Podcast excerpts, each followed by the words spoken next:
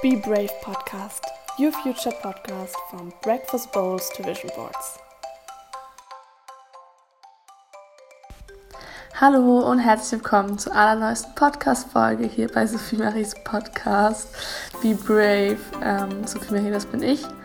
Ich bin Studentin und äh, komme aus London, der Pfalz. Viel Spaß beim Reinhören. Ja, ich melde mich nach einem Monat ungefähr wieder zurück, denn ich war in der Klinik und ähm, habe meine bipolare Störung praktisch therapiert. Und jetzt geht es mir einige, um einiges besser. Und ich wollte das mit euch teilen und ähm, ein bisschen darüber reden, was denn die bipolare Störung genau ist auf Deutsch und ein bisschen ruhiger und einfach ein bisschen ja, erfahrener und schlauer auch. Und möchte einfach, dass es kein Tabuthema mehr ist und darüber reden. Genau, wenn du Fragen hast, kannst du mir gerne natürlich immer schreiben und ich versuche sie dann zu beantworten. Also, was ist eine bipolare Störung? Das ist eine chronische Krankheit, also eine Krankheit, die du dein ganzes Leben lang hast, wie Diabetes zum Beispiel.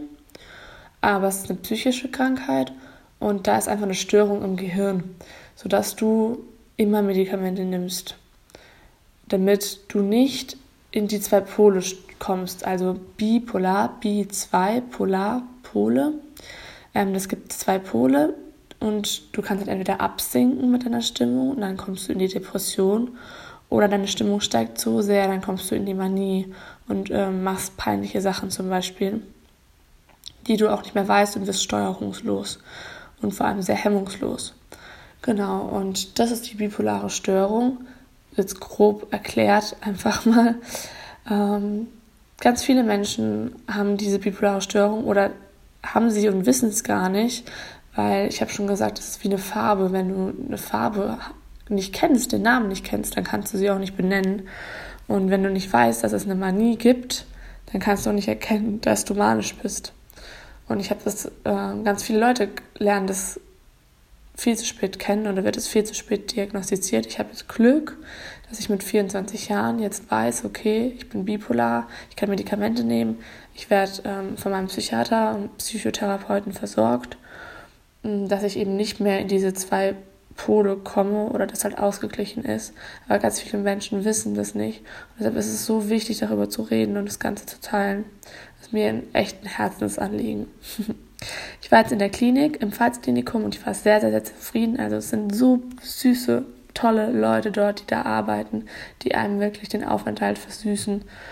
Und ähm, ich bin so froh und dankbar für alles, was ich gelernt habe und für die Erfahrung auch sehr. Ja, und das ist so viel zum Thema Live-Update. Ich bin jetzt zu Hause, ich habe noch mein Urlaubssemester wegen Krankheit und fange, wenn alles klappt und ich gesund bin, im März wieder an zu studieren. Und bis dahin werde ich noch ähm, alles dafür tun, dass ich noch ausgeglichener, noch gesünder bin. Genau, und das ist auch ein bisschen Arbeit.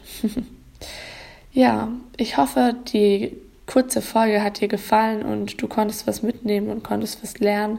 Wie gesagt, wenn du eine Frage hast, schreib mir gerne und sonst bis zum nächsten Mal. Mach's gut.